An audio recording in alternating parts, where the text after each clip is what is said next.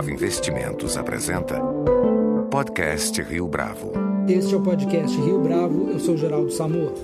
Nosso convidado de hoje se debruçou sobre o enriquecimento espetacular dos políticos brasileiros, cujo empreendedorismo, trabalho e perseverança os levaram a acumular milhões de reais em poucos anos de mandato.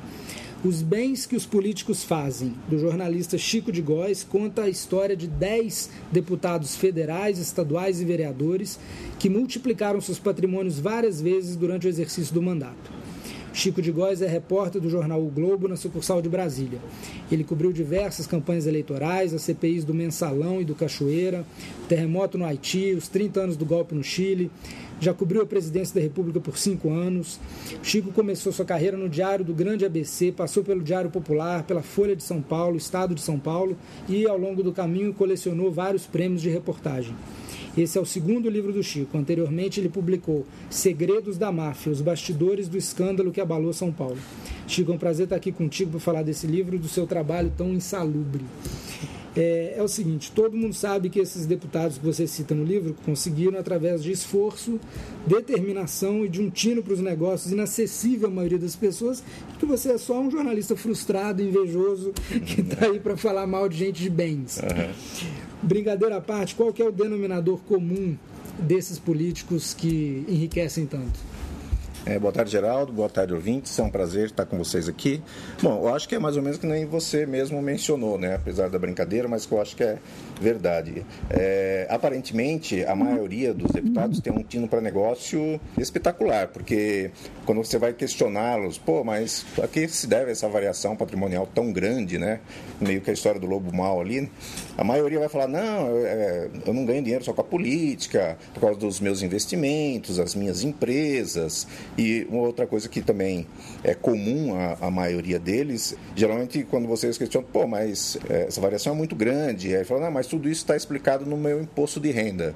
O que quer dizer para mim o seguinte: é, ou eles não declaram tudo para a Justiça Eleitoral, que deveriam fazer isso, né? Porque se você declara para o imposto de renda e não declara para a Justiça Eleitoral, o, o, eleitor não tem como saber, né? Porque ele não tem acesso ao imposto de renda da, da pessoa. O que parece que ele deve ter mais negócios do que aponta, né? É, um, capítulo do livro é dedicado à evolução patrimonial do deputado Wellington Fagundes, do PR. Nas declarações de bens feitas à Justiça Eleitoral durante as eleições de 2006 e 2010, o patrimônio dele subiu de 681 mil reais para 7 milhões e 200 mil reais, ou seja, 958%. Como é que um homem consegue ser tão competente? Pois é, essa, eu estive lá em Rondonópolis, que é a cidade do, do deputado, e a maioria das pessoas é, se pergunta isso também, né? Até porque é, o que se diz lá na cidade dele é que é, há várias empresas que pertenceriam a ele ou à família dele que não estariam declaradas. Isso é Claro, as pessoas falam, mas a gente não tem como comprovar. Mas o que chama atenção é isso mesmo. Ele tinha um patrimônio de 681 mil em 2006 e quatro anos depois, lembrando que ele foi um dos acusados de participar daquele esquema do sanguessuga, que eram deputados que receberiam propina para encaminhar emendas ao orçamento para compra de ambulâncias direcionadas, né? Ele é um dos citados nessas denúncias.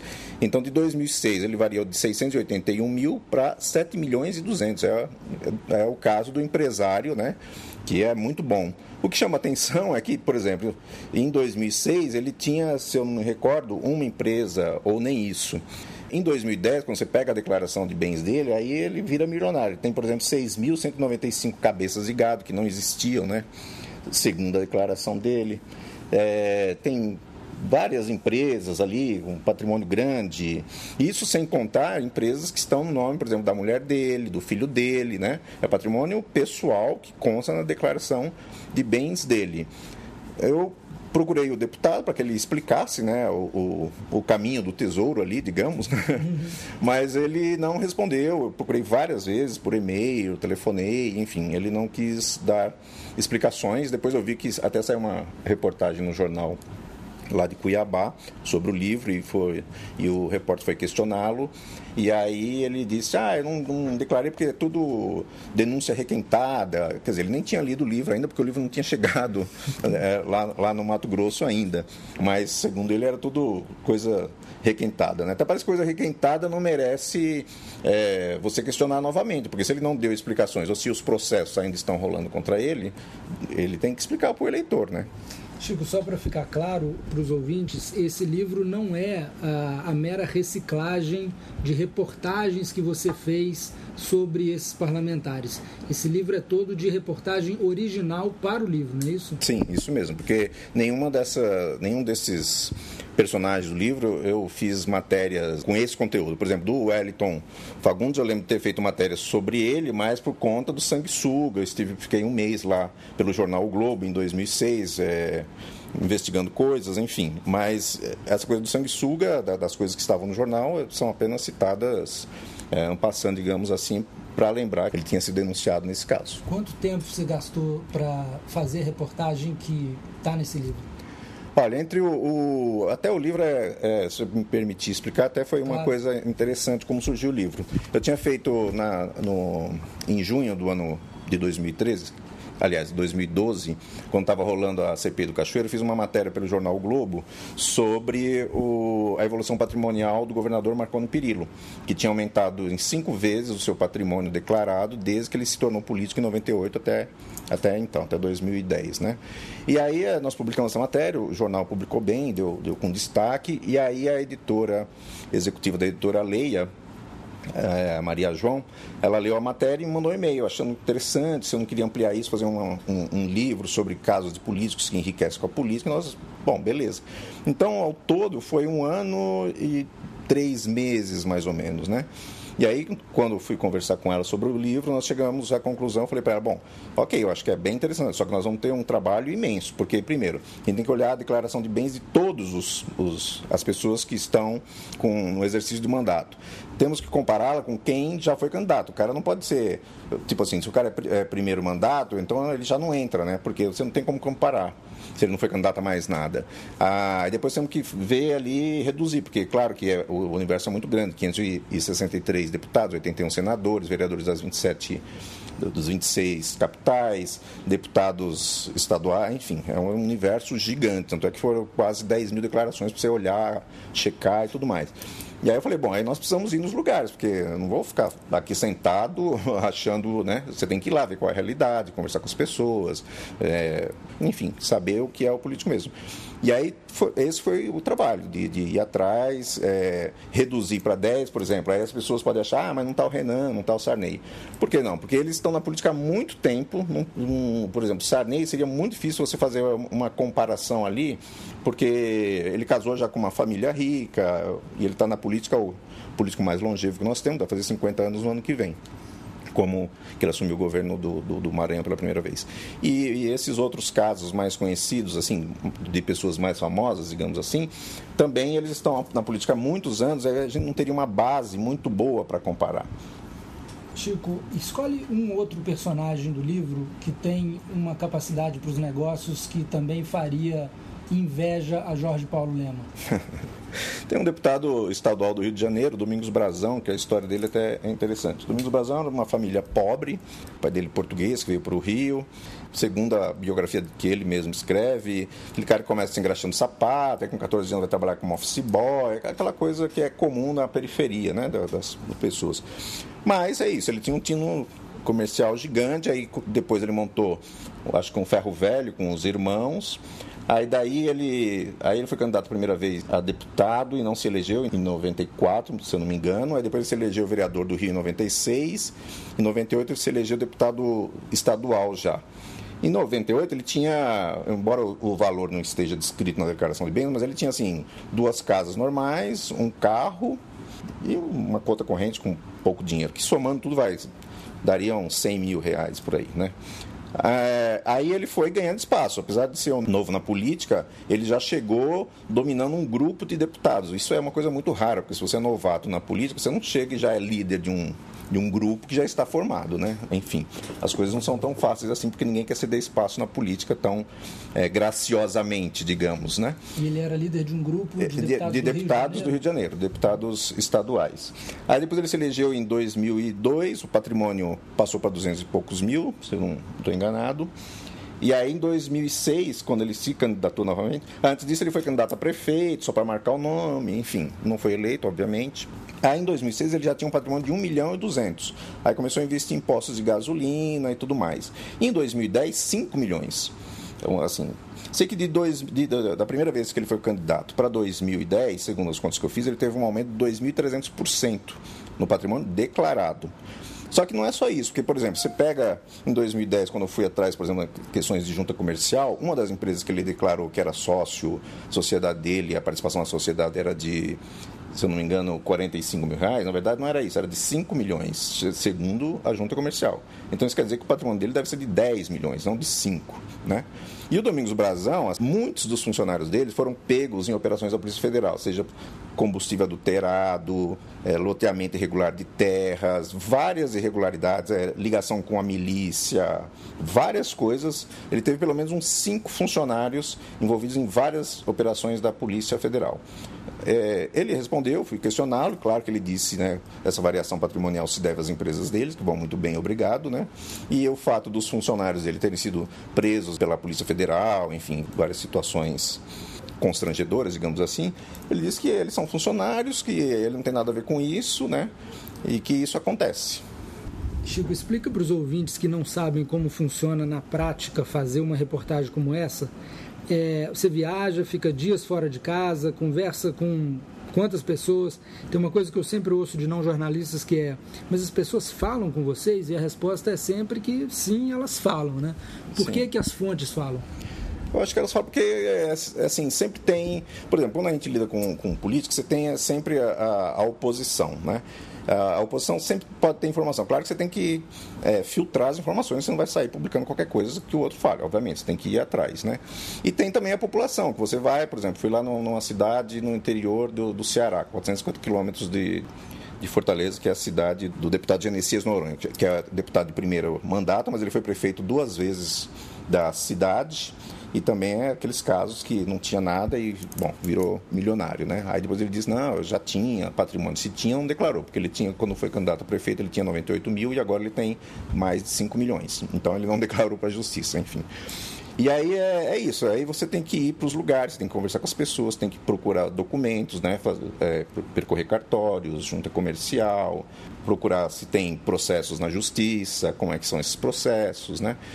Às vezes conversar com colegas jornalistas dos locais, né, que às vezes os jornalistas locais, infelizmente, têm um poder político e econômico que às vezes eles não conseguem publicar as coisas que apuram, né, mas tem informação, é, conversar com o promotor, né? Enfim, você tem que conversar com várias pessoas e depois correr atrás do documento. Porque se eu estou fazendo, por exemplo, o livro é muito baseado em documentos, né? Você, é, claro que o livro não quer julgar que as pessoas todas roubaram, né? Eu não sou juiz para fazer isso. Mas o que a gente publica é assim, pô, alguma coisa está mal explicada aqui, né? O leitor e o eleitor vai fazer esse questionamento, né? Ao ler a, a o, livro, enfim, ou as reportagens que a gente publica por aí. Você passou quantos meses reportando esse livro? Praticamente um ano e dois meses, né? E até aqui no, no, no jornal O Globo foi muito bacana, porque é, desde o início o, os meus chefes souberam do projeto, me incentivaram e tudo mais, e aí eu acabava pegando algumas folgas, né? Porque não dá para fazer isso no sábado e domingo, né? Você tem que ir durante a semana, enfim. Aí eu acabava fazendo, pegava folgas para ir atrás, ia no mês, ficava, sei lá, cinco dias fora, né? Depois em outro, enfim, foram pelo menos 10 viagens ali para todos os, os, personagens eu viajei para todos os lugares. Chico, você já tem quantos anos cobrindo política no Brasil? Então, de jornalismo eu tenho 25 anos, né? É, política, nesse período, devo ter talvez uns 18. Você ainda consegue se surpreender com as inovações que você encontra por aí? Ah, consigo, porque tem muita criatividade. Uma das criatividades, por exemplo, que eu achei, que eu não tinha visto ainda, que eu achei, entre aspas, formidável, né?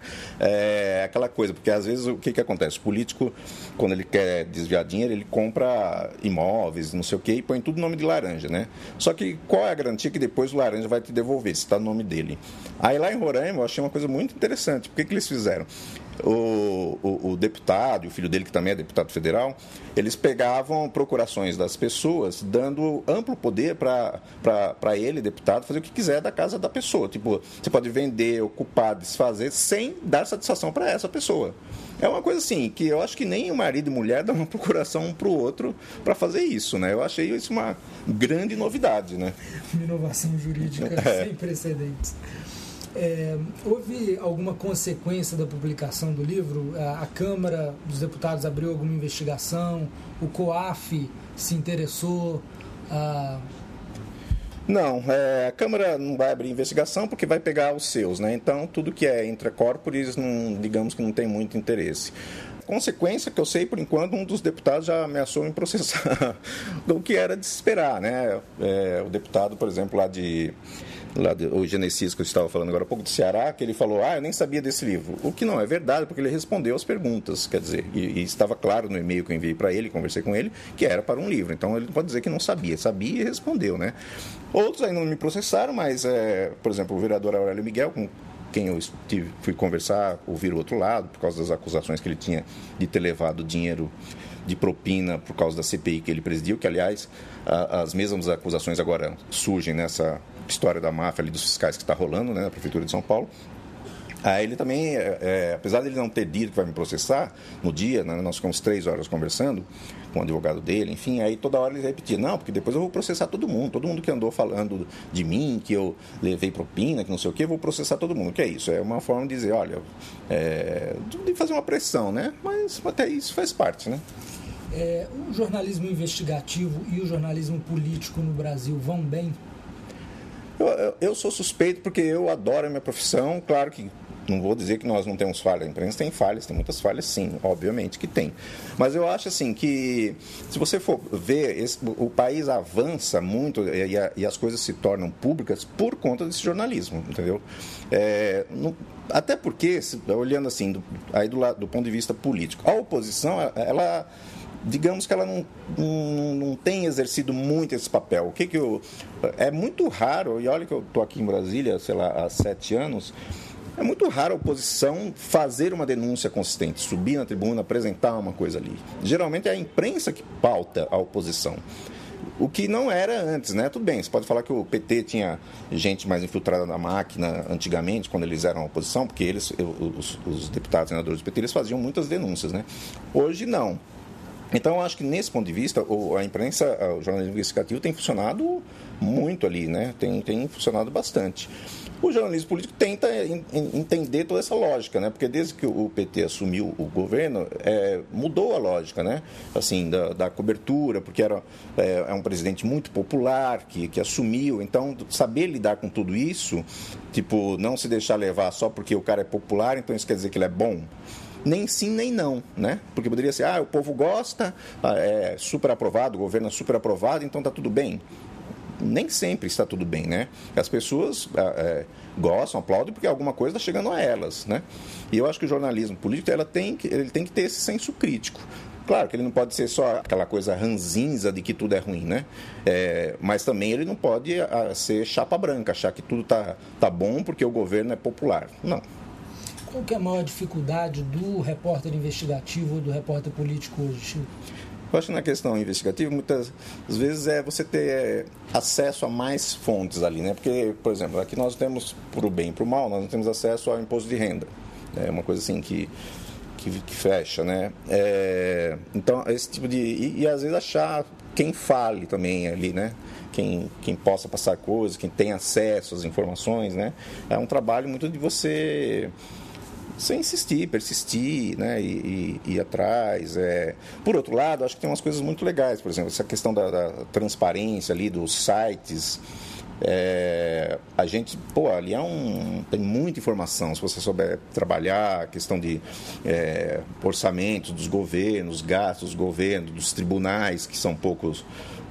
A justiça, por exemplo, é uma área que poucos cobrem criticamente de investigar mesmo, né? Assim, de, então, acho que tem esse outro lado que é bom. Essa, as coisas da transparência têm sido muito, muito útil para a gente. E que avaliação você faz do papel do Ministério Público e da Polícia Federal hoje? Eu acho que eles têm feito um trabalho muito bom. A Polícia Federal, assim, depois é, teve aquela polêmica toda com o ministro Gilmar Mendes de que ela estaria extrapolando. Eu acho que diminuiu muito, né, pelo menos é, para o público, operações ali contra a corrupção. Né? Você vê, não muitos. Eu, eu, Você acha que diminuiu a, a, quantidade ou só a visibilidade? Eu acho que a visibilidade talvez tenha diminuído. Aquele caráter pedagógico que havia, educativo. É, eu acho que não tem. É raro agora vocês né, fazer alguma coisa assim. É, agora, o que eu acho legal na Polícia Federal é assim que todo político critica, né? Se, por exemplo, a Polícia Federal está fazendo um trabalho investigando o cartel dos trens lá de São Paulo. Ah, não, mas aí é uma questão política, que está perseguindo, né? Pô, mas a mesma Polícia Federal foi quem investigou também o mensalão, né?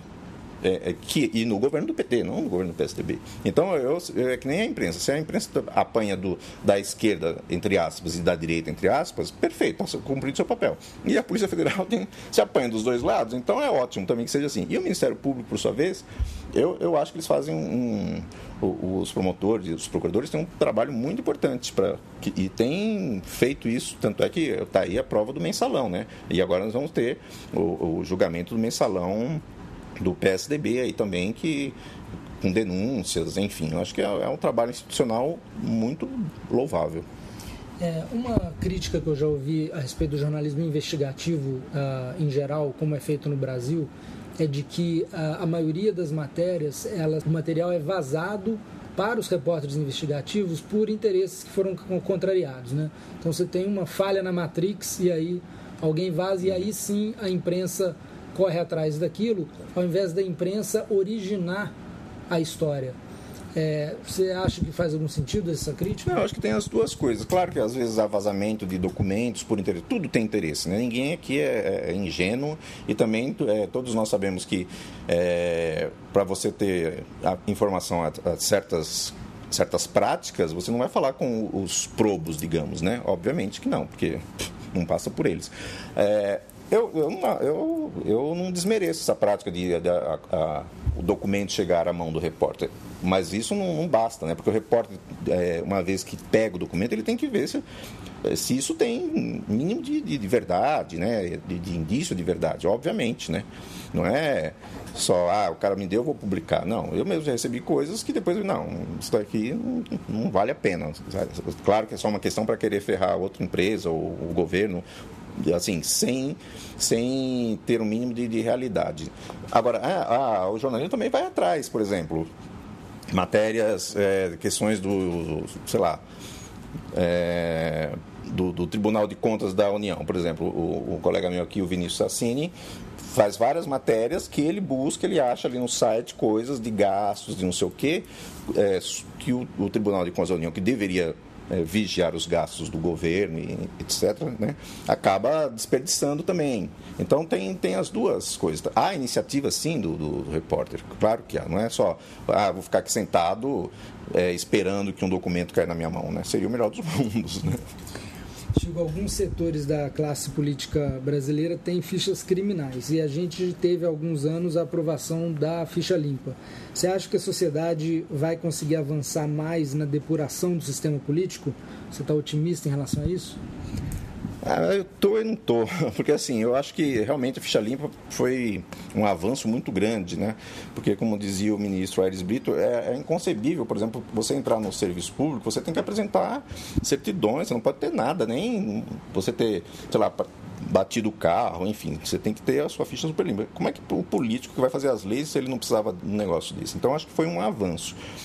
Por outro lado, eu vejo que a, a, o meio político e, e às vezes até o, o jurídico também, é, não, não tem interesse muito em avançar. Por exemplo, agora mesmo está essa discussão de que o, o ministro Dias Toffoli é, tirou a iniciativa do Ministério Público de fazer investigação de crimes eleitorais. Teria que passar tudo pela justiça. Isso é, é, muito ruim, né? E, e, e, é tão ruim que os políticos aplaudiram isso. Quer dizer, se os políticos aplaudiram, é porque para eles é muito bom e, e para a sociedade não deve ser, né? Eu, eu encaro assim. Ah, por outro lado, eu vejo assim, as manifestações de, do ano passado foram ótimas. Eu acho que a, a, população estava cansada, não se sabe exatamente do que, porque eram muitas manifestações difusas, né? Mas só que ao mesmo tempo que todo mundo achou que as coisas iam mudar, porque a população ia ficar é, pressionando os poderes, enfim. Isso não aconteceu, porque quando a Câmara não caçou o Donadon, ninguém foi para a rua. Não houve nada. Então é, ficou uma coisa assim, pô, qual é o eleitor ali? Ele participou, parece assim, que participou de um no movimento e depois foi para casa e continuou na mesma coisa. Então isso é mal. Porque, como eu, eu falo no livro, para o brasileiro comum, todo político é ladrão. Só que isso é ruim você pensar assim. Porque se você acha isso, você vai votar em qualquer um. Tipo assim, ah, todos são ladrões, tanto faz, né? Vou acabar votando num que me dê alguma coisa. É, tanto é que a venda de votos que tem por aí no, em várias regiões do Brasil não é venda de voto por 5 mil, 10 mil, é venda de voto às vezes por 20 reais, é, 50 reais. Assim, é, e acontece muito, né? Então, é eu acho que o, o, o eleitor ele teria que ficar mais atento ali, né? Só que ninguém é, é, ficou essa coisa de que ah, todo político é ladrão, todo político não presta, e isso tem, tem sido ruim para a escolha dos candidatos. O jornalismo tenta acordar a sociedade apática. Tenta, o jornalismo tenta mostrar ali no, no seu dia a dia o que, o que se passa, né? Tenta contar os fatos ali para que o, o, o, eleitor tire suas conclusões né, e vote. Só que, infelizmente, no nosso país, a maioria da população não lê jornal, né? Não, não lê. A, a, nós temos uma, sei lá, mais de 100 milhões de eleitores, mas é, quantas pessoas leem mesmo? Quantas pessoas se informam de verdade? Até por conta de, dessa questão da educação no país, que é muito ruim, né? Infelizmente. Chico de Góes, muito obrigado pela sua participação. O livro é Os Bens que os Políticos Fazem História de quem enriqueceu durante o exercício dos mandatos, pela editora Leia. Com edição de Flávio Duarte, esse foi mais um podcast Rio Bravo. Você pode comentar essa entrevista no SoundCloud, no iTunes ou no Facebook da Rio Bravo.